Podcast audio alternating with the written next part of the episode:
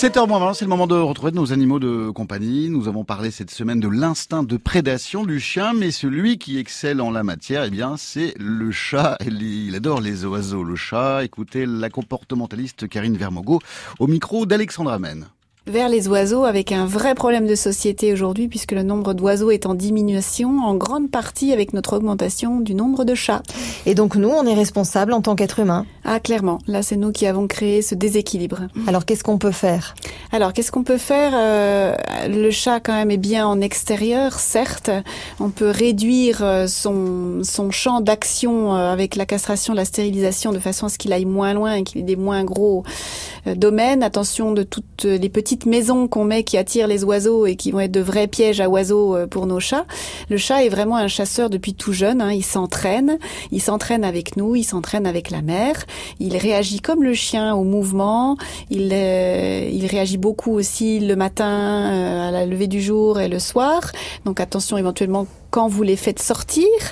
Euh, et puis euh, il va euh, être excité par du mouvement. C'est rare qu'il aille sur une proie immobile. D'ailleurs la souris il sait bien.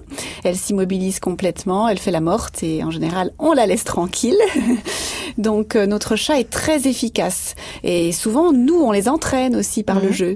Oui effectivement. Alors est-ce que nous en tant qu'être humain on est une proie pour notre chat? Ah oui ah, ça c'est un chat d'appartement. Il n'a que vous hein, sous la main à part éventuellement quelques mouches ou quelques quelques moustiques euh, en été. Euh, donc il va en effet petit.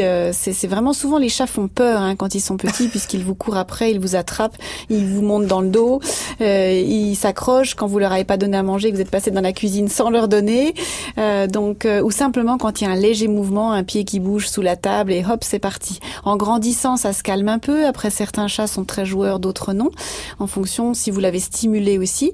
Donc installez des jeux chez vous, euh, des choses qui se mettent en mouvement toutes seules parce qu'elles sont suspendues, et puis bah, jouez beaucoup avec eux mm. parce que c'est un instinct et ça leur permet une dépense physique et en même temps ça tisse du lien avec eux.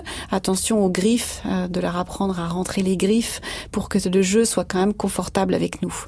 Merci pour les conseils, Karine Vermogo, comportementaliste. Bon week-end, à une prochaine fois. Bon week-end. Merci à vous deux, vive les chachas. Et je vous rappelle que nos animaux sont à réécouter sur francebleu.fr Belfort-Montbéliard.